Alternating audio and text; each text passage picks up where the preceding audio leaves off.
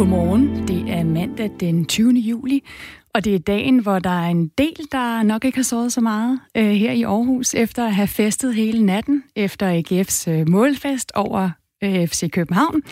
Med den her sejr på 4-2, der har AGF jo overtaget andenpladsen i Superligaen, og vi forsøger her til morgen at få fat på en af de mænd, der måske ved mest og føler mest øh, for den her sejr, nemlig chefredaktør for Aarhus Stifttidene, Jan Skovby. Men øh, lige nu, der ligger han ved stadigvæk og sover måske rosen ud efter en kæmpe fest i går.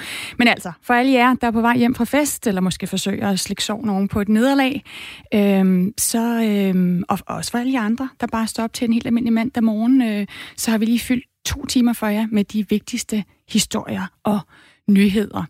Vi skal blandt andet til Voldsmose i Odense, hvor alle er enige om, at nok er nok, efter at øh, en uskyldig mand i sidste måned blev offer for endnu et bandeopgør.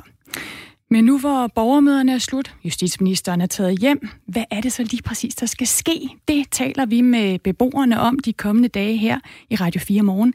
I dag skal vi starte med at høre fra Abdullah Bashir Egal, som i mere end 20 år var en nær ven af den dræbte Abdinur, og så hjælper også øh, kriminalredaktør Bjarke Vestensen fra Fyns Stifttidene øh, med at give os et øh, indblik i, hvad de her bander og hvad Voldsmose egentlig er for en størrelse. Han har dækket bandekonflikten i 15 år. Så skal vi også en tur til den røde planet, for i går der lykkedes det for de forenede arabiske emirater at sende en rumsonde afsted med kurs mod Mars. Men hvorfor sender en øh, lille oliestat rumsonder afsted til Mars? Og øh, hvorfor kan vi i Danmark øh, ikke gøre dem kunsten efter? Vi skal også dykke ned i øh, et stykke mørk Danmarks historie, fordi i dag er det 70 år siden, at 10 politimænd henrettede en af Danmarks mest berygtede stikkere, Ib Birkedal. Vi besøger stedet, hvor han blev skudt, og vi tager debatten om, om det er et sted, der bør markeres.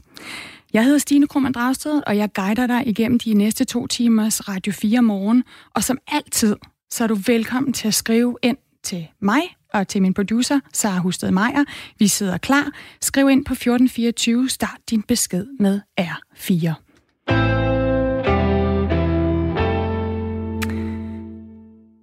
Vi har ventet og ventet men der er stadigvæk ikke steget noget hvid røg op som tegn på, at EU's 27 regeringsledere er nået til enighed om EU-budgettet for de næste syv år, eller noget til enighed om den her genopretningsfond, der skal hjælpe Europa på fod igen efter coronaen. Og nu går vi altså ind i den fjerde forhandlingsdag, øhm, hvor der efterhånden er en hel del vrede og ophidsede miner. Godmorgen, Louise Witt. Godmorgen.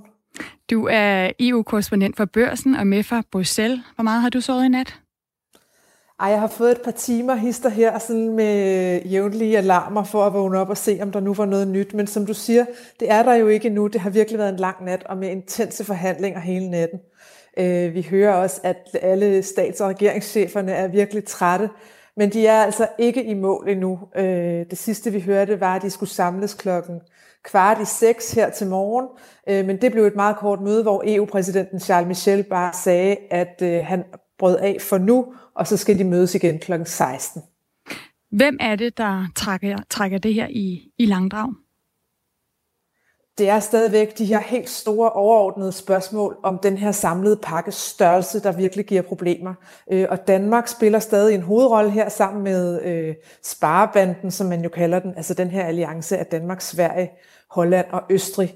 Øh, vi ved, at de lagde et nyt forslag på bordet øh, søndag, øh, hvor de ville have den her pakke ned, sådan, så der skulle være 350 milliarder til at dele ud i støtte, og 350 milliarder til lån i den her nye øh, midlertidige krisefond øh, som jo ellers har været øh, i det oprindelige udspil 750 milliarder øh, med 500 til støtte. Så det var altså en ganske stor reduktion, de foreslog. De ville også gerne have endnu mere på deres øh, EU-rabatter, og det har der så været forhandlet om hele natten. De aller sidste sådan forlydender øh, tyder på, at Michel lægger an til at lande det omkring 390 milliarder i støtte. Altså øh, noget over det, som Sparbanden foreslår, og også under det, som Merkel, Macron og de sydeuropæiske lande ønsker. Øh, men nu venter alle altså på det næste træk fra Charles Michel, EU-præsidenten, øh, når de samles her til eftermiddag for at se, om, om man kan nå til et eller andet kompromis. Hvis vi lige skal prøve at tage øh, de her meget store tal i, i kroner også, så er, som du siger, det overordnede formål med topmødet jo, at, at lande en aftale om EU's næste øh, syvårige budget, og det er så på godt 80.000 milliarder kroner. Øh, vores øh, vidunderlige EU-rapporter her på øh, radioen, han havde sådan et billede af, at man, hvis man tager 20 kroner, så kan man sådan bygge det helt op til månen og tilbage igen øh, for alle de milliarder. Bare lige sådan for at give et billede på, hvad vi taler om. Øh, og med i de her forhandlinger, der er altså en genopretningsfond efter coronakrisen. Og så som du siger, Louise Witt, så er der jo den her debat nu om, øh, at for eksempel Danmark, som er med i den her øh, sparebande, kan vi måske kalde dem, gerne vil have, at der bliver givet mindre i tilskud, eller det man kunne kalde mere sådan gaveagtige penge, og en større andel, der, der skal lånes med, med betingelser. Hvad er de ellers uenige om? Jamen, Udover de her, det er rigtigt som du siger, svimlende summer, men der er jo altså også et øh, bagtæppe, som er en dybt alvorlig krise, formentlig den aller værste recession i Europa siden 2. verdenskrig. Så det giver også en alvor i de her forhandlinger. Jeg tror også, det er derfor, vi ser, at de ikke giver op, selvom det er så vanskeligt, og det virkelig øh, tegner til at blive et maratonmøde, det her, altså som du også sagde, går ind i sit fjerde døgn nu, og når de først samles kl. 16 i eftermiddag, så kan man jo godt regne ud, at de kommer til at fortsætte formentlig også i løbet af aftenen, og måske endda også natten. Øhm, så der er en stor alvor, og også sådan en nødvendighed over det her. Jeg tror også, det er derfor, der er ikke nogen af dem, der har opgivet endnu, fordi de netop både meget gerne vil levere et resultat, og også fordi, det, som der er mange, der siger, hvad vil blive anderledes, hvis man skulle samles igen om en uge eller 14 dage. Men udover det med pakken, øh, for at vende tilbage til dit spørgsmål, så er der to andre sådan joker, som ikke er afklaret endnu. Dels Holland, som har krævet øh, at få kontrol med de her reformplaner, som landene skal lave. Altså ideen er, at man laver den her store midlertidige fond, så skal landene byde ind med reformer og investeringsprojekter, og så kan man så dele penge ud, enten som støtte, eller gaver, som du kalder det, eller som lån. Øh, der vil Holland gerne have en form for vetoret med de her reformplaner. Altså, hvis man ikke mener, at landene reformerer grundigt nok, eller hvis de ikke lever op til det, de har lovet, så vil man have mulighed for at gå ind og bremse udbetalingerne. Og samtidig Ungarn øh, står også med et problem, som er en veto-diskussion. De er meget utilfredse med, at der lægges op til at lave en kobling mellem det her nye budget og så øh, respekten for retsstatsprincipper og europæiske værdier. Øh, Ungarns premierminister Viktor Orbán har direkte sagt, at han truer med et veto, hvis han ikke får indrømmelser på det her. Øh, så det er også stadigvæk et joker. Vi ved, der har været forhandlinger om begge dele, men der er altså ikke nogen tegn på, at noget af det øh, er 100% landet endnu. Og Louise Witt, altså EU-korrespondent for børsen, det er de her svimlende summer, og selvom jeg ikke har været op hele natten og forhandlet, som, som man har nede i EU, så, så har jeg også selv fået det galt i halsen. Øh, jeg skal lige rette det til, det er jo 80 Øh, nej, det er 8.000, nemlig ikke 80. Det er 8.000 milliarder kroner, hvis vi omsætter det fra euro til kroner, som det her budget, altså som udgangspunktet er for det her EU-budget. Lad os lige prøve at opsummere de her knaster, som du nævner. Der er ikke enighed endnu om det samlede budget altså de her 8.000 milliarder kroner. Der er ikke enighed om størrelsen og sammensætningen af coronagenopretningsfonden. Så er der Holland, der vil have indført krav til de lande, der modtager penge øh, fra den her fælles genopretningsfond. Og så er der Ungarn med Viktor Orbán, der mildt sagt ikke bryder sig om ideen om, at man skal overholde retsstatsprincipperne, altså for eksempel uafhængige domstole, for at modtage EU-midler. Det lyder som nogle ret så voldsomme knaster, der udstår efter fire dages forhandlinger, eller tre dage og en nats forhandling, hvor vi nu er gået i den fjerde dag. Hvad nu? Det er rigtigt. Det er jo vildt, at man kan stå her efter så mange timer, så mange lange dage, og endda også en hel nat. Øh, jeg tror, at svaret på det er, at det hele hænger sammen her til allersidst. Det er virkelig slutfasen, vi er inde i nu. Øh, og vi har også hørt fra en række diplomater, de kommer ikke til at sige ja til noget nu, før de ligesom sidder med hele pakken foran sig. Altså det kan godt være, at man skal give sig på for eksempel krisefondens størrelse. Øh, man skal ikke have helt den rabat, man havde håbet. Der skal sluges alle mulige forskellige kameler, og det kan man kun gøre her i slutspillet, når man ser det samlede billede. Altså hver af de her EU-ledere, de skal jo hjem bagefter og forsvare det her kompromis over for deres vælgere, deres øh, samarbejdspartnere i deres regeringer og ikke mindst deres politiske modstandere. Øh, så vi er også ved at være ved den dynamik, som altid er i den her form for forhandlinger, at alle skal kunne komme hjem og sige, jeg kæmpede til det sidste og se, hvad jeg fik med hjem. Det kan godt være, at jeg måtte give mig lidt på nogle ting, men så fik jeg det her og det her. Så, så det er den fase, vi også er i nu, og det er også derfor, tror jeg, en del af forklaringen i hvert fald på, at, øh, at vi ikke ser, at der er sådan, at nogle af de her emner, der bliver lukket ned, øh, det hele kommer til at blive afgjort på en gang til sidst. Og bare lige et gæt fra dig. Øh, kommer vi til at gå ind i en femte dag også? Jeg skal lige sige helt kort, det er rigtigt, det er, det er 8.000 milliarder til budgettet. Budgettet er faktisk noget af det, der sådan er ved at se ud, som om det er på plads. Det er mest den her krisefond, som jo kommer oveni. Øh, så det er faktisk øh, omkring 13.600. Der fik vi lige et tal mere på banen. Øhm, jeg tror, at det kommer til at trække ud igen i aften, ja, men det er jo, det er jo simpelthen så svært at gisne om. Men øh, med det tempo, vi har set indtil videre, og med de meldinger, vi hører om, at der formentlig kommer et nyt kompromisforslag på bordet øh, omkring klokken 16, så vil jeg tro, at der er et stykke vej nu, altså inden man så har taget en ny bordrunde, og man skal have hamret en masse detaljer ud. Det er jo en lang øh, og kompliceret tekst. Ja, så jeg vil tro, at øh, vi kigger ind i endnu en aften med det europæiske demokrati i fuld udfoldelse. Det sagde altså Louise Witt, som er EU-korrespondent for Børsen. Du må tage dig en, øh, en stærk kop, øh, kop morgenkaffe, og måske også øh, aftenkaffe. Tak for at være med. Tak. Øhm, og vi sætter lige... Øh, nu skal, jeg er jo lige her bag knapperne alene her til morgen, så nu tager vi lige en skiller og trækker vejret. For en måned siden, der blev en uskyldig mand dræbt i Odense bydelen Volsmose. Han hed Abdinur Mohammed Ismail. Han var 31 år gammel, og han blev øh, offer for den bandekonflikt, der lige nu udspiller sig i området, selvom han ikke selv var en del af den. Mange beboere de er stået frem oven på drabet og har sagt, at nu er nok nok. Nu skal det være slut med at se stilt, stiltigende til, mens øh, de her bander raser. Radio 4 er, er taget til Volsmose for at spørge, hvad der egentlig skal ske. Og resultatet, det kan du høre øh, de kommende dage her i Radio 4 morgen.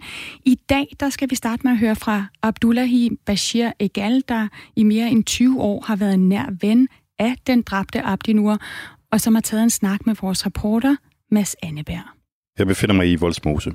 Det var lige her, lige før midnat den 24. juni, at Abdinur Mohammed Ismail blev skudt og dræbt. Det skete lige uden for en stor beboelsesejendom, 100 meter fra her, hvor jeg har parkeret. Og det har sendt chokbølger gennem bydelen. Både fordi det kunne have været en hver af de 10.000 helt normale beboere, der ikke har noget med bandekonflikten at gøre, men også fordi Abdinur var vældigt, havde et job og var en rollemodel for andre unge i området. En personificering, kan du sige, af alt det, som Voldsmose gerne forbindes med, efter årtier med overvejende negativ omtale. Mange lokale har været på banen og sige, at nu skal der gøres noget, så sådan noget her aldrig sker igen. Så jeg er egentlig taget herud for at spørge, hvad de vil gøre. Men først skal vi lige have et billede af, hvem Abdinur egentlig var. Jeg hedder Abdullahi, og jeg er øh, en del af ressourcenetværket øh, for Somalia i Odense. Kendte du øh, Abdinur som blev skudt? Ja, det gør jeg. Øh, kender ham mange år. Øh, han var en af mine øh, gode venner. Ja. Jeg tror, en af de ting, som, som mange snakker om, det er, at det, er, det der er sket, det skal aldrig nogensinde gentage sig. Øh, det er noget, der har taget hårdt på lokalt samfund. Øh, jeg tror, der er mange, der tænker, at det, det der, det, det der skete, det var forfærdeligt. Og øh, det, det er ikke første gang, det kan man sige, der blev skudt i Vodersmose, men det er første gang, et, øh, hvad kan man sige, nogen blev ramt, og, og en skyldig mand øh, mistede sit liv. Øh, jeg tror, det handler om, at, og, at man som lokalt samfund øh, står sammen og viser, at, at man gerne vil have tryghed øh, for øh, ens børn. Hvilken effekt tror du, det har på lokalsamfundet herude, hvis ikke det bliver opklaret, hvis ikke der bliver nogen, der, der, der bliver stillet til regnskab? Jeg tror, der er mange, der vil øh, føle sig utryg øh, og ikke beskyttet nok. Vil du ikke fortælle mig lidt om Abdinur, altså hvem han, han var som person? Han var et, Abdinur var et øh, godt menneske. Øh, han var altid glad. Det var det, der kendetegnede, øh, hvad kan man sige, Abdinur. Han var, du kunne se hans smil fra lang afstand. Øhm, han, øh, han var meget modkommende. Øh, øhm, han var en person, som næsten alle kendte, altså herude. Han var øh, både de små og, øh, og de voksne. Han kunne godt lide at rejse, øh, så han rejste rigtig meget. Øh, han har været mange steder. Øh, ellers arbejder han rigtig meget, når han var i Danmark. Øh, han kunne godt lide at hjælpe andre mennesker. Øh, så han var sådan en type, øh, hvis man øh, spurgte ham, hey, kunne du lige hjælpe mig med det der? Så var han altid klar. Det er derfor øh, rigtig mange beboere øh, herude øh, har det meget svært ved at forstå, at, øh, det, det, at de blev lige... Det, at det, at det, hvad hedder det, at det gik ud over Abdenur. Han spredte glæde. Øh, var også øh, en rollemodel. Øh, altså forstået på den måde, han tog uddannelse og arbejder. Øh, og viste, at øh, hvis man gerne vil, at, man, at det kan lade sig gøre, så, så, så mange af de små, det, øh, det så op til ham. Øh, Ja, ja. Og jeg tror, at rigtig mange, der har det svært ved at komme over det der, det der er sket med ham nu. Det er jo forståeligt, at sådan et menneske bliver taget øh, fra os alle, der øh, elsker ham i så tidlig alder. Øh, jeg vil lige prøve at, at vise dig en, øh, en video.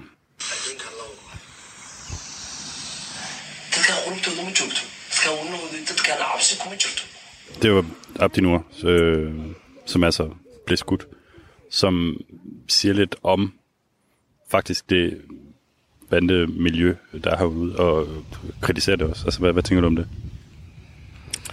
Det siger meget om ham, den video der. Øh, han var jo et godt menneske, og ønskede også det bedste for, for alle mennesker. Øh, øh, det går indtryk på mig, at, at, at han tager afstand fra øh, de ting, der foregår herude, som, som ikke burde øh, foregå.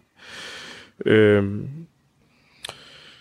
jeg tror også, den, den video, den afspejler øh, på en eller anden måde, øh, at det, som, som Abdelnot stod for, øh, han stod for og ordentlighed, øh, også det med at behandle andre mennesker ordentligt, øh, vise respekt, og det, som Abdinur øh, gør, altså at lægge en, en video op, hvor, som, som jo dybest set er sådan en kritik af, af bandemiljøet, altså det er måske ikke alle, der, der tør det, men er man nødt til at flytte grænserne for, hvad man tør herude som civil beboer, for at komme problemet til livs? Hvis man ikke snakker om problemerne, så, øh, så kommer der ikke nogen øh, løsninger. Øh, jeg synes, det, som det, det, det, det der er sådan interessant, kan man sige, det er jo, at, at at han snakker om det her ting før overhovedet, at, at, at der blev skudt nogen, og, eller han mistede sit liv. Altså det er jo... Så jeg tror også, det får... Øh, det, der er sket, jeg tror også, det får rigtig mange øh, øh, beboere ud til at, kan man sige, at komme ud øh, øh, på banen øh, meget mere, end det gjorde tidligere. Det var altså øh, Abdullahi øh, Bashir Egal, som lige her fortalte om sin ven gennem 20 år. Øh, vi kan godt nærmest kalde det et portræt af Abdi Nur Mohammed Ismail, som altså blev et uskyldigt offer for øh, bandesammenstødet. Øh, og nu kan jeg sige godmorgen øh, til dig, øh, Bjarke Vestersen. Til dig, øh, Bjarke Vestersen. Godmorgen. Godmorgen. Du er kriminalredaktør på på Fyns øh, øh, stifttidene, og du har jo dækket øh, bandekonflikten øh, og Voldsmose i mange år, i 15 år. Prøv lige at starte med at fortælle os, hvor usædvanligt det her mor på Abdinur Mohammed Ismail er. På Abdinur Mohammed Ismail er. Jamen det er usædvanligt, fordi det er første gang i 10 år, at vi har set en person, som ikke har nogen relation til den her igangværende konflikt, der kommer og bliver dræbt. Øh, for 10 år siden havde vi øh, en anden person, en øh, kølemontør, som havde en meget klar lighed med et HA-medlem. Og øh, den her kølemontør var inde på et værtshus og spille billard, og han blev altså forvekslet med det her HA-medlem. Og øh, han blev altså skudt og dræbt øh, for 10 år siden, så det er faktisk anden gang i, i, i hvert fald de seneste 15-20 år i den konflikt, der har kørt øh, i Odense, at øh, det er et, en civil person, som ikke direkte har med den her konflikt at gøre, som er blevet dræbt. Øh, og der kan man sige, at øh, Abdi Nur, han, øh, han har jo ikke noget at gøre med de to, to rivaliserende grupperinger, som i øjeblikket øh, øh, øh, kæmper mod hinanden. Øh, og det har politiet jo også været ude at sige, men han, er jo, han, han var også en person, som jo netop talte for hvad skal jeg sige, fred og fordragelighed i Voldsmose, og han, øh, han havde jo netop den aften, det er jo snart en måned siden, fire uger siden lige om lidt, øh, der havde han været i moskeen for at bede, og så havde han vist nok et ærne også, og da han så kom tilbage til Voldsmose, så ser han jo, at der er det her skyderi i gang, og han begynder så at råbe efter dem, at de skal holde op og forsvinde fra Voldsmose. Og vores, øh, så han, øh, ja. han har altså ikke, ikke direkte delt i, øh, i den her igangværende konflikt. Øh, Bjarke Vestersen, vi har lidt øh, øh eko på, så vi skal lige være gode ved hinanden her i, i det her interview. Jeg skal prøve at lade være med at komme ind over dig. Og nu prøver jeg lige at, at, at stille dig et til øh, spørgsmål, fordi vores reporter Mads Anneberg, som vi lige hørte en reportage fra, han, han mødte jo en masse beboere i Voldsmose, som gerne ville tale med ham, men ikke når han havde tændt for mikrofonen. Du har dækket det her bandemiljø i mange år. Du har et indgående øh, kendskab til Voldsmose. Oplever du øh, den her bydel som, som et parallelt samfund, som det er svært at få adgang til? Samfund, som det er svært at få adgang til? Jamen, det, det, det, det er også svært for mig at gå ud og interviewe folk med navnsnævnelse, og det er jo endnu sværere for politiet, for kommunen, SSP-medarbejdere osv. At, at komme ind i det her miljø og få nogen til at vidne mod bandemedlemmer, øh, fordi de simpelthen er bange for deres sikkerhed. Øh, Voldsmose er faktisk et fantastisk godt sted. Øh, der er mange grønne områder, der er investeret rigtig meget i både infrastruktur, i legepladser, i netop grønne områder de seneste årtier fra kommunens side. Og der bor faktisk omkring 10.000 mennesker i den her bydel. Og kommer man ud og spørger folk, om de er glade for at bo i Voldsmose, ja, det er de. Øh, og så kan man sige, så er der måske, måske 200, 100-200 mennesker, som altså forpester tilværelsen for de resterende omkring 10.000 mennesker i Voldsmose. Men det er jo øh, det, det, det, det er problematisk at få nogen til at stå frem, fordi de er bange for repræsalier fra de her grupperinger. Og der skal man jo tænke på, at mange af dem er jo relativt store familier, og mange af familierne er også gift ind i hinanden. Og derfor det at stå frem, det, det, det er altså ikke noget, man gør lige så vel af den kultur, som mange af dem også kommer fra, dem som ikke er etniske øh, danskere, men har en udenlands baggrund, de er ikke vant til dels at udtale sig til medierne, og de er heller ikke vant til myndighedernes indgriben på samme måde, som, som almindelige danskere er det. Øhm, jeg vil lige sige, at vi vil jo rigtig gerne også høre for lytterne. Øh, du kan skrive ind øh, til os på 1424 og starte din besked med R4. Også hvis du selv har boet eller kommer fra Voldsmose og har en holdning til, øh, hvordan vi medier dækker det. Øh, om du synes, det her det er et øh, retvisende portræt. Øh, altså, vi, vi kører den her portrætserie de næste par dage, fordi vi gerne vil prøve at følge op på øh, et mor, der er sket, som, som Bjarke Vestersen lige forklarede, det ikke sket i 10 år. Øh, er det 10 år siden, at en uskyldig er blevet dræbt i det her bandeopgør? Hvad er det, der stadigvæk sker de her steder? Og hvad er det, der sker, når politikerne og medierne og alle os andre tager hjem? Hvordan kommer vi videre herfra? Der har jo ikke officielt eksisteret bander på Fyn siden øh, 2017. Her nedlagde man banden øh, Black Army. Øh, de nedlagde sig selv. Men de tidligere bandemedlemmer, de opererer altså øh, stadig. Det lyder det blandt andet fra øh, Projekt Husvild, som er en frivillig organisation, der hjælper udsatte borgere. Og det har ført til, at øh, blandt andet at fem hjemløse over de seneste seks uger har været nødt til at gå under jorden med hjælp fra Odense Kommune. Isabella Mittelstein, der er stifter af Projekt Husvild, hun fortæller øh, om mange grove episoder, blandt andet folk, der har fået klippet fingre af. Øh, Bjarke Vestesen, øh, er bandernes metoder blevet grovere? Er bandernes metoder blevet grovere? Nej, det er de ikke. Altså man kan sige, at bandernes metoder har altid været grove. Øh, man kan så sige, at der er sket en eskalering af konflikten, fordi vi netop ser drab på en uskyldig person. Men, men altså metoderne til afstraffelse af pusherne, hvis de får frataget deres, øh, deres stoffer, som de er færdige med at sælge, jamen så står de jo i gæld til de her øh, øh bandemedlemmer eller forskellige grupperinger. Øh, så, så, så det, det er ikke det er ikke blevet grovere, men, men, men man kan sige, mås- måske bliver der talt mere om det i dag.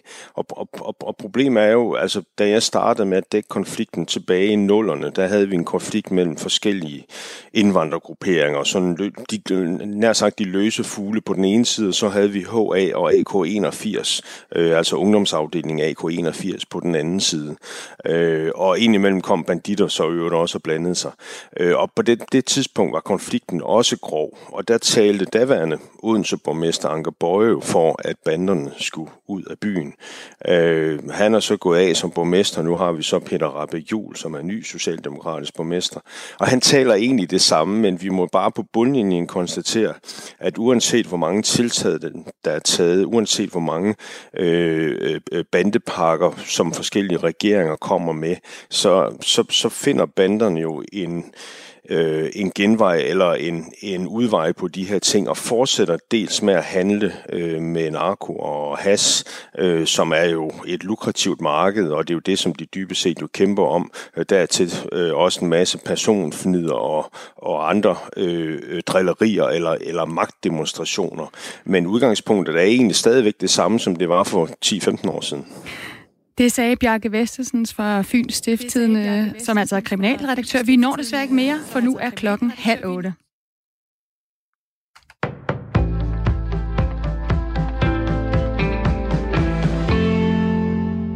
Morten Storm, der selv hævder at have været agent for politiets efterretningstjeneste i en årrække, har vundet over PT i en arbejdsskadesag. Det viser en afgørelse fra Arbejdsmarkedets Erhvervssikring AES, det skriver politikken. Det fremgår af afgørelsen, at Morten Storm har krav på godtgørelse. Han skal også have erstatning for tab af erhvervsevne, som følge af psykiske skader, som han fik i sin tid som PT agent fra 2007 til 2012. Det fremgår ikke, hvad for et beløb der er tale om. PT har aldrig be- eller afkræftet samarbejdet med Morten Storm. Efterretningstjenesten har tidligere forsøgt at få afvist kravene. PT mener nemlig ikke, at AES skal afgøre sager, som er baseret på en antagelse om, at en person er eller har været kilde for PET. Men AES har afvist PET's krav. I afgørelsen der fastslår AES blandt andet, at Morten Storm har fået posttraumatisk stresssyndrom. Det skyldes, at du har været udsat for exceptionelt farefulde hændelser under din agering i det islamiske miljø, så lyder det ifølge Jyllandsposten. Og ifølge SF's retsordfører Karina Lorentzen, så vidner afgørelsen om, at der findes en form for rettigheder i forhold til at udføre arbejde for PET. Derfor vil jeg selvfølgelig spørge øh, justitsministeren om, hvad det her så rent faktisk betyder, øh, og om det her betyder, øh, at agenter øh, kan sikres visse rettigheder, hvis de udfører arbejde for PT. Morten Storm levede ifølge eget udsagn i flere år et dobbeltliv, hvor han på overfladen spillede rollen som fundamentalistisk muslim. I det skjulte, der videregav han angiveligt oplysninger om islamistiske miljøer mod betaling til politiets efterretningstjeneste. Socialdemokratiet har kun gennemført 9 ud af de 50 udlændingepolitiske tiltag, som de gik til valg på. Det skriver Jyllandsposten. Mette Frederiksen sagde under valgkampen, at udlændingeområdet var den største politiske udfordring i Danmark. Undskyld, men siden er det altså kun blevet til ni gennemførte tiltag. Enten er Socialdemokratiet ligeglad med, hvad de siger, når det går til valg, eller også er det så bundet af partierne i egen blok, at det låser det. Man har i hvert fald solgt en vare til vælgerne, som de ikke kan få, sådan siger udlændingeoverfører for Venstre, Mads Fuglede. Også Dansk Folkepartis Christian Thulesen Dahl er træt af, at regeringen ikke har leveret de lovede stramninger. Udlændingepolitikken skrider på afgørende områder. Spørgsmålet er, hvornår danskerne finder ud af det, siger han. Seks andre forslag er dog delvis blevet gennemført, og 34 er så fortsat ikke blevet til noget. Udlændingeminister Mathias Tesfaye er tilfreds med det, hans regering har opnået i sit første år på magten. Vi er egentlig kommet så langt, som jeg havde håbet. Jeg håber, at vi er halvvejs, når vi mødes om et år, siger han til Jyllandsposten. Der bliver uddelt flere klip i kørekort til de danske bilister. Det viser tal for de første tre måneder af 2020. Sammenlignet med første kvartal 2019, så er der givet over 8.500 flere klip i kørekortet til de danske bilister. Det skriver DR på baggrund af nye tal fra Rigspolitiet. Og det skyldes blandt andet, at loven blev skærpet sidste år, så bilister, der ikke kan holde fingrene fra mobilen, nu får et klip i kørekortet. Tidligere gav det kun en bøde. Cirka 6.000 af de i alt 23.000 klip i kørekort er udstedt for brug af håndholdt mobiltelefon. Vest- og Nordjylland får tørt vejr med nogen sol i dag, ellers så bliver det skyet med regn af og til, men i løbet af dagen nogen sol flere steder. Temperatur mellem 15 og 20 grader og let til frisk vind.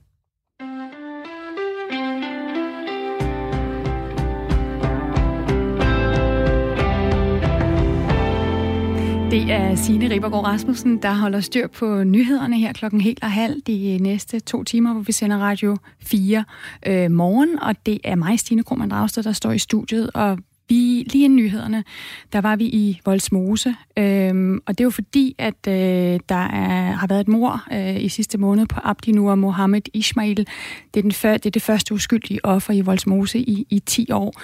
Og noget af det, det er, en, det er en historie, vi fortsætter med at dække de næste par dage, og noget af det, jeg godt kunne tænke mig at finde ud af, det er, at det her et voldsmoseproblem, eller er det her et problem øh, med bander, som egentlig kan være alle steder i Danmark, men har det nemmere i ghettoområder med, med mange øh, ressourcesvage mennesker. Skriv ind til os på, på 1424, start din besked med R4. Det er der allerede øh, nogen, der har gjort. Paul har skrevet, godmorgen, med hensyn til Voldsmose, Gellerup-pakken osv., efter min mening er den eneste løsning på problemerne at tage imod kvoteflygtninge, kvinder og ældre, det vil sige reelle flygtninge, men ikke flere unge mænd. Øhm, og så har Silas også skrevet ind til os, Voldsmose er et tabt stykke Danmark. Det er ikke kun bander, der er problemet, det er hele mentaliteten derude. Jeg har aldrig været derude, så jeg kendte kun via nyhederne. Der var en kunstudstilling i Voldsmose Kulturhus, min kæreste og jeg ville øh, se, og da vi så alligevel øh, var der øh, ude, så ville vi se os omkring. Vi så flere danske, ud, dansk udseende blive overfuset af unge indvandrere, og vi mødte selv en gruppe piger, som valgte bevidst at gå ind i os, og det skriver altså Sila. Silas, du kan også skrive ind på, på 1424 med dine oplevelser fra Voldsmose, hvis du selv er beboer der. Vi hørte blandt andet fra Bjarke Vestersen, der har dækket området i mange år. Han kalder det også et pragtfuldt område med fantastisk natur og 10.000 beboere, hvor de fleste er rigtig glade for at bo der. Så det er altså det, det er svært at forholde på, hvad søren det her er for en type bydel. Der er så mange øh, nuancer i den fortælling. Det fortsætter vi med de næste par dage. Men altså, vi startede i Bruxelles, så tog vi til Odense. Nu skal vi til den røde planet. Vi skal nemlig en tur ud i rummet.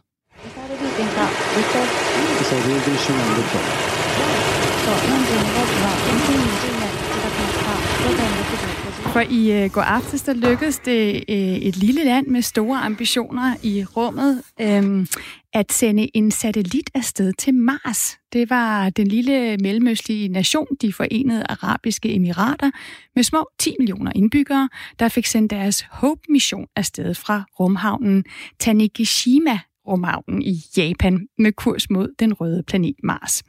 Og nu skulle jeg gerne have forbindelse til øh, dig, Michael Linden Wørnde. Godmorgen. Godmorgen. Du er astrofysiker ved DTU Space. Øhm, hvad er det, de forenede arabiske emirater håber at få ud af at sende den her rumsonde til Mars?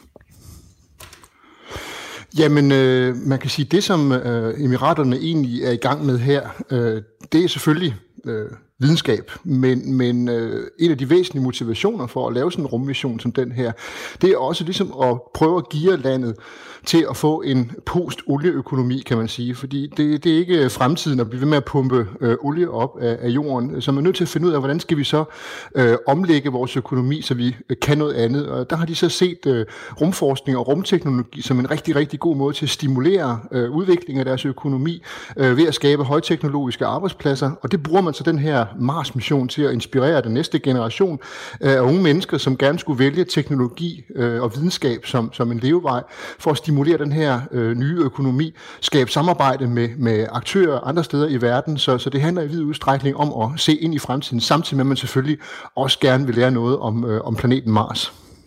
Og det er jo altså første gang, at de øh, forenede arabiske emirater sender en rumsonde hensides et, et kredsløb om jorden.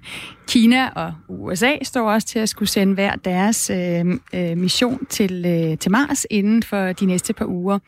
Og afhængig af, hvem der når først til Mars øh, af Kina og de forenede arabiske emirater, så kan det være en mellemøstlig stat, der bliver enten det femte eller sjette land, der, der kan nå Mars. Rent videnskabeligt, hvad er det så, den her Hope-mission øh, skal se på?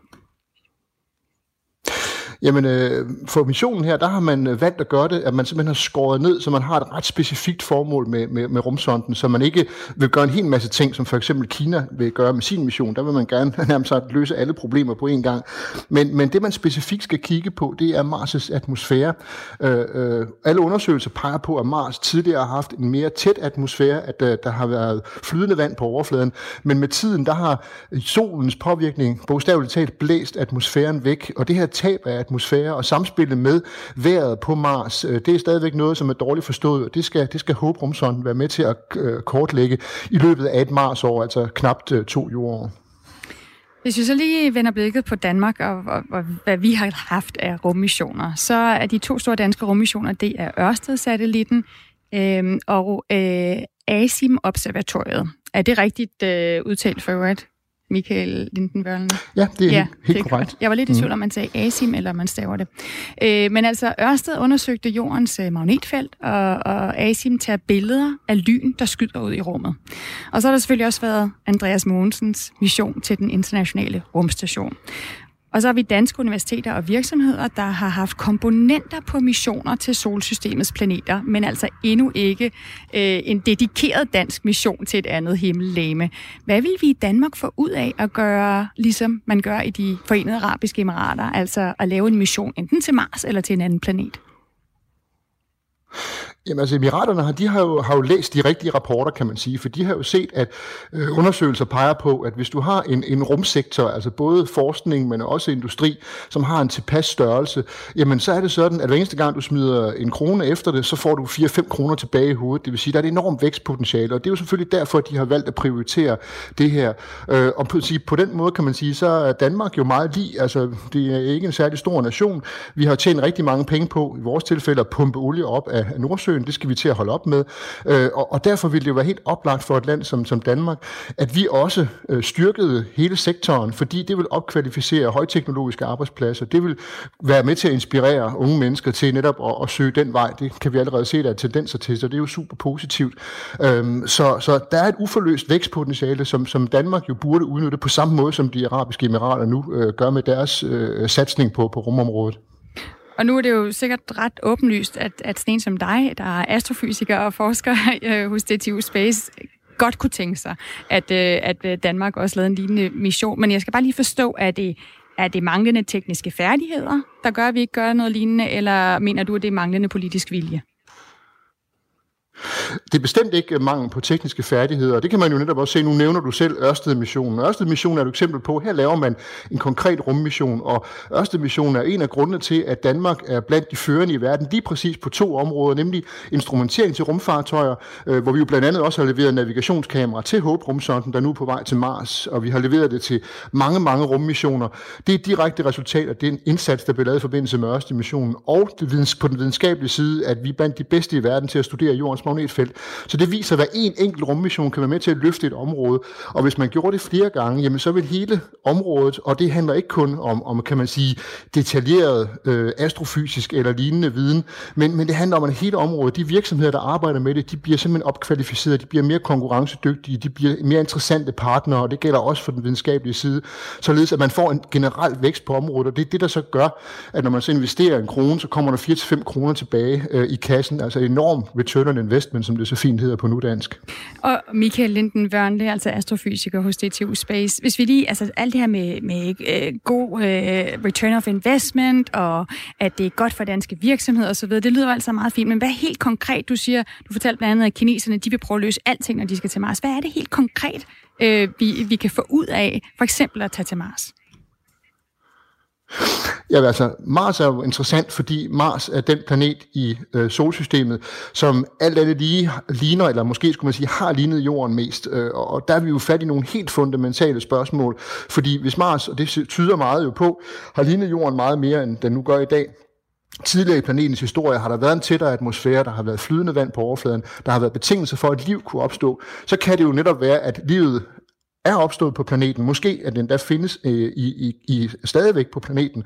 Og det er jo et af de spørgsmål, som man gerne vil gå i flæske på med den store amerikanske robot Perseverance, hvor vi også har leveret udstyr til, til den her et kamera, der netop skal specifikt lede efter tegn på, at der har været liv på Mars. Øh, så det er jo de helt fundamentale spørgsmål, vi går efter, samtidig med, at man også har eksperimenter, som fokuserer på at forberede øh, fremtidige missioner, både med at få prøver fra Mars tilbage til Jorden, men jo også i et længere perspektiv bemandede missioner, hvor vi sender mennesker til Mars. Og i det meget, meget lange perspektiv, at vi ikke bare sender mennesker til Mars for at lave en videnskabelig øh, ekspedition, men faktisk for at bosætte os på planeten. Så liv i rummet og mennesker på Mars. Vi, øh, vi vil se, hvornår Danmark kan gøre de forenede arabiske emirater kunsten efter. Tak for at være med, Michael Linden Wørnle, altså astrofysiker hos øh, DTU Space. Og med mindre der går noget helt galt undervejs, så ankommer Hope-rumsonden til Mars tidligt i 2021. Det synes jeg er ret fascinerende. Altså seks måneder tager det at tage til Mars. Jeg har fået videre af vores rumnørd her på Radio 4, øh, Thomas Schumann, at øh, man nok kan gøre det hurtigere. Men altså seks måneder, hvis for eksempel et menneske skulle rejse til Mars.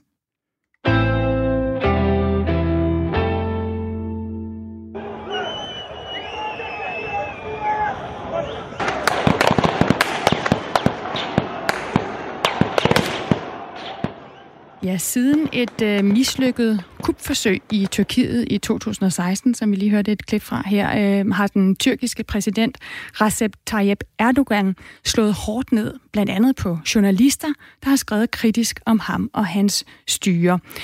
Torsdag der faldt der så dom mod den tysk-tyrkiske journalist Dennis Yücel.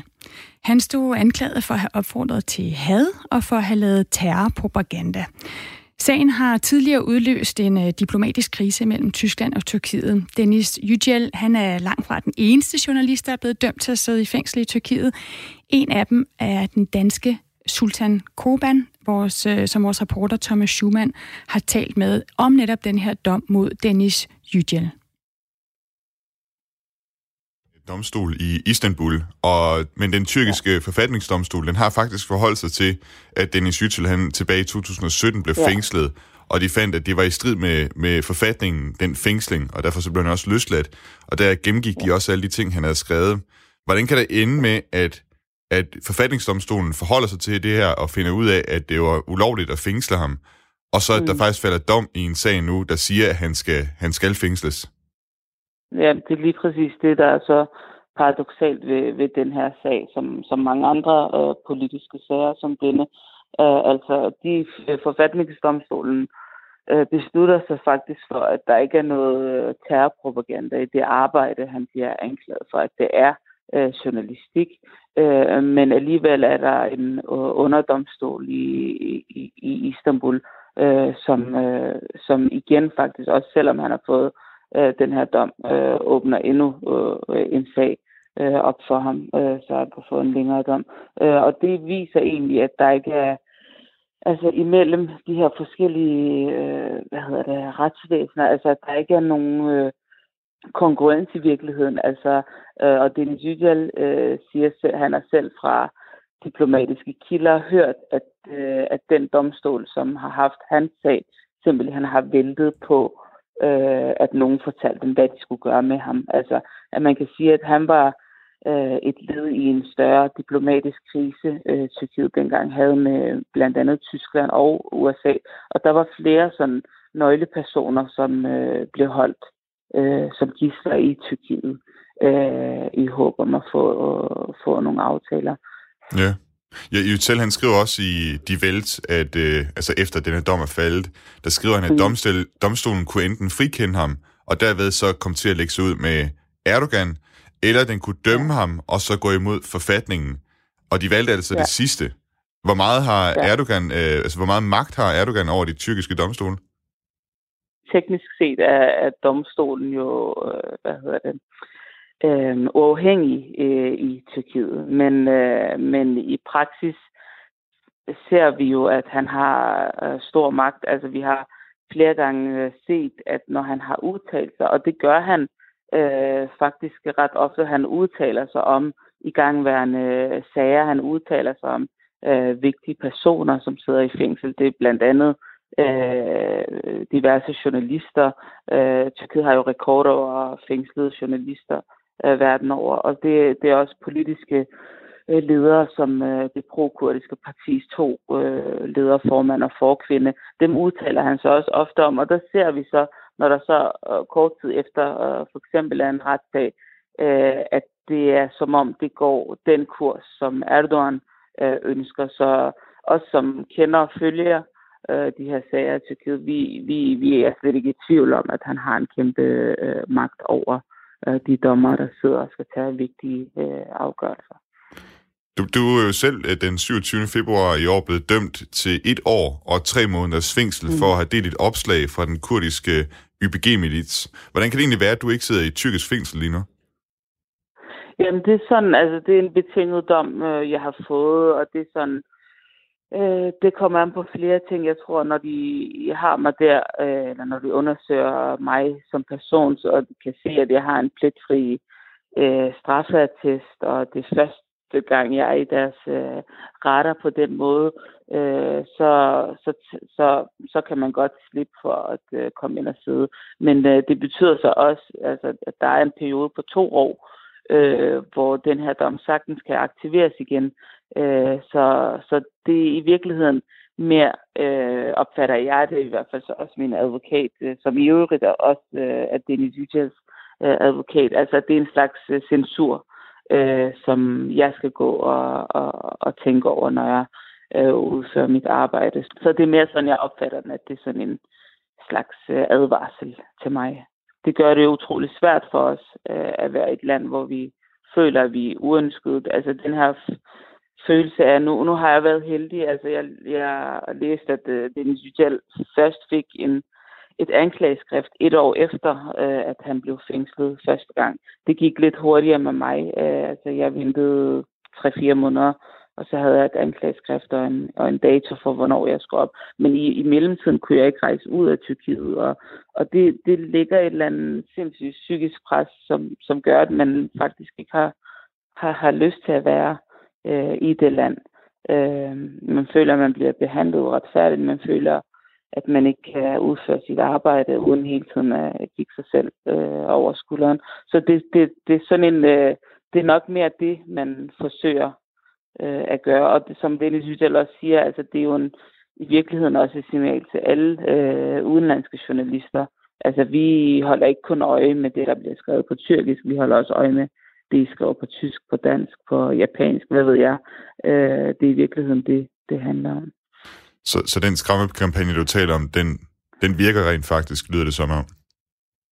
Jamen, det gør den. Altså, jeg har Øh, jeg har flere eksempler på, på udenlandske kollegaer, der, der enten har været... Det, det, er jo, det er jo lidt... Det er ikke så ofte, at udenlandske journalister kommer, rent faktisk kommer ind og sidder. Det, øh, det, at det skete med Dennis Yücel, det handler øh, i høj grad om, at han har en tyrkisk baggrund også. Han har dobbelt øh, statsborgerskab, så vidt jeg forstår både tysk og, og tyrkisk. Men, øh, men jeg har også andre, altså for eksempel en fransk øh, kollega, som var inde og sidde i en måneds tid øh, for nogle billeder, han tog.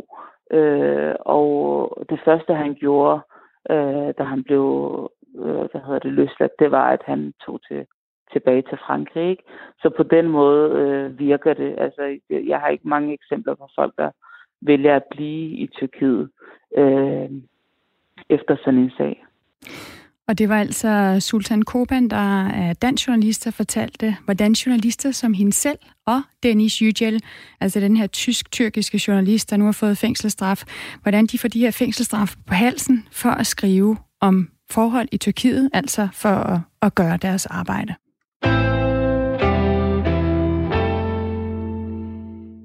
Nu skal vi til Christianshavn. Vi skal til Christiania, for ved enden af et tidligere ammunitionsdepot, omfavnet af noget krat, der ligger en øh, krakeleret betonfirkant med en rest i midten. Og grunden til, at vi skal tale om den her betonfirkant, det er, at øh, sidst den var i brug, det er 70 år siden, og dengang der var firkanten fundamentet til et skur. Godmorgen, Signe Maria Vinter. Godmorgen. Du er historiker ved Roskilde Universitet. Og kan du ikke lige starte med at fortælle, hvad der skete i det her skur for 70 år siden? Jo, omkring klokken 1 i nat, øh, der skete den sidste henrettelse i Danmark. Og det var Ib Birkedal Hansen, som var den sidste i retsopgøret, der skulle henrettes. Øh, ja, og det skete så i skuret, som er måske det mest omdiskuterede skur i Danmark, ude på det gamle Bodsmandstræde kaserne, som i dag er øh, Christiania. Og efter det skete, så rev man selvfølgelig skuret ned, og nu, som du siger, kan man kun se en kalkuleret betonplade. Øh, og det er noget, som stadigvæk tales meget om, men som er svært at få øje på ude på selve stedet, hvor det skete. Signe Maria Vendt, altså historiker på vores universitet. Kan du skrue lidt op for din telefon, og så får vi en fin lyd ja. på dig? Det er godt. Ja, undskyld. Ja, det er okay. ja. Og så kan jeg lige imens øh, måske bede dig om lige at sætte et par ord på i Birkedal, som jo var en, en sådan øh, ret kontroversiel øh, af de her stikkere. I den grad. Han var ikke bare stikker, han var torturbødel. Han var den højst rangerede dansker i, øh, øh, i den tyske besættelsesmagt. Øh, han, øh, han var leder af det, man kaldte Birkedal-gruppen, som var en terrorgruppe, der rejste rundt og øh, jamen, altså fangede modstandsfolk, og han fik dem så ind og var forhørsleder og torturleder på dem, og han var kreativ i nogle af sine torturmetoder, og der var ikke som vist ikke nogen, der døde i selve torturlokalet, forhørslokalet, men der var flere, der døde efterfølgende. Øh, og han var simpelthen Altså både, altså han var frygtet, og efter besættelsen, så var han i den grad jaget, fordi det lykkedes ham de første to år at flygte til øh, Tyskland, så han blev først fanget i 47, og da han så kom øh, i arresten og sad fængslet og skulle igennem øh, en retssag, øh, så prøvede han på at plædere øh, sindssyge. Øh, fordi ifølge dansk lovgivning, så må man ikke i, i, i den gang øh, henrette sindssyge mennesker. Øh, så ja, hvad det, hvad hedder det, Peter Øvig har skrevet en fremragende bog om ham, hvor Peter Øvigs konklusion er, at han starter med at agere sindssyg, øh, men efterhånden også bliver det. Mm. Så, så den mand, man henretter derude, øh, kan man faktisk godt betvivle om, hvilken sind, sindstilstand han er i. Så en, en måske sindssyg øh, torturbødel og, og, og stikker. Altså, vi skal lige sige, at der er jo ingen dansker, der var blevet henrettet i 53, øh, eller der er ingen dansker, der er blevet henrettet i 53 år. Og han var den sidste, øh, der, der, øh, der blev henrettet øh, i, i der i 1945, altså der havde vi den sidste henrettelse, vi havde haft øh, før det, det var tilbage i 1892. Og det var fordi, at dødsstraffen var udgået af den borgerlige straffelov i 1930. Men alligevel så blev altså 46 danske mænd henrettet som landsforrædere i forbindelse med, med retsopgøret efter øh, krigen i perioden 1945 til 1950. 17 i Viborg, 29 i København, og den sidste altså i Birkedal, som vi taler om her. Øh, øh, Signe, øh, øh, Maria Vinter. Hvorfor blev de det, når nu man havde udfaset dødsstraffen? Jamen, det diskuterer vi også stadigvæk. Vi, øh, vi valgte at genindføre dødskraften med tilbagevirkende kraft. Øh, og det er i sig selv en enorm voldsom beslutning, for det betyder, at det, som de blev dødstemt for, de gerninger, ikke udløste dødsstraf på gerningstidspunktet. Øh, men vi gjorde det simpelthen, fordi vi havde set vi havde for eksempel set, hvordan befrielsen forløb sig i Frankrig, hvor flere tusind mennesker blev dræbt på lynchet på gaden i befrielsesdagene. Så man valgte altså så hurtigt som man kunne at internere alle de her landsforrædere og stikkere, og endda også tysker piger, for at undgå, at de blev lynchet på gaden. Øh, og så skulle man så finde ud af, hvad, gjorde vi, hvad gør vi så med dem her? Og der var simpelthen et, et kæmpe krav og et behov for hævn fra Øh, øh, danskere. Øh, det viste de igennem øh, et hav af demonstrationer og også øh, visartikler, hvad ved jeg. Øh, øh, og derfor så, så tænkte man, man troede ikke, man havde andet valg, øh, ligesom for at, at løsne op på den her meget overophovedet folkstemning, så tænkte man, vi, vi, vi som stat tager os af det, vi genindfører dødsstraf. Siden er det her så blevet kritiseret, øh, da det viste sig, at man man tog de mindst komplicerede sager først og henrettede dem først, hvorimod de mere komplicerede, de, de tyske befalingsmænd, ventede man med til senere. Det betød i praksis, at det kun var de små fisk, de danske håndlangere, der blev henrettet, mens de tyske befalingsmænd gik fri. Så der var en skævvidning i selve retsopgøret, som gjorde, at det ikke var helt retfærdigt alligevel. Og man begyndte at benåde, øh, fordi at folkestemningen blev mildere, man havde behov for mindre død og ødelæggelse, og derfor så har man siden diskuteret, om den her genindførelse af dødsstraf var et udtryk for en sindstemning i befolkningen, altså at det var faktisk var fordi man blandede følelser ind i retspraksis. Det sagde, øh, eller fortalte Signe Maria Vinter, øh, historiker øh, ved Roskilde Universitet. Tusind tak for, at du kunne øh, være med her til morgen, og lige tage et kig øh, tilbage på en lidt øh, mørkere del af, af øh, Danmarks historien. Og jeg kunne også rigtig godt tænke mig at høre fra jer lyttere, at det her er noget, vi skal markere i højere grad. Altså man har jo øh, eksempelvis Mindelund, som, som er et sted, der virkelig er markeret. Bør vi være bedre til at markere de her steder, som måske har med den lidt mørkere øh, Øh, plet på den danske historie at gøre? Skriv ind til os på 1424. Start din besked med R4. Nu er klokken blevet 8.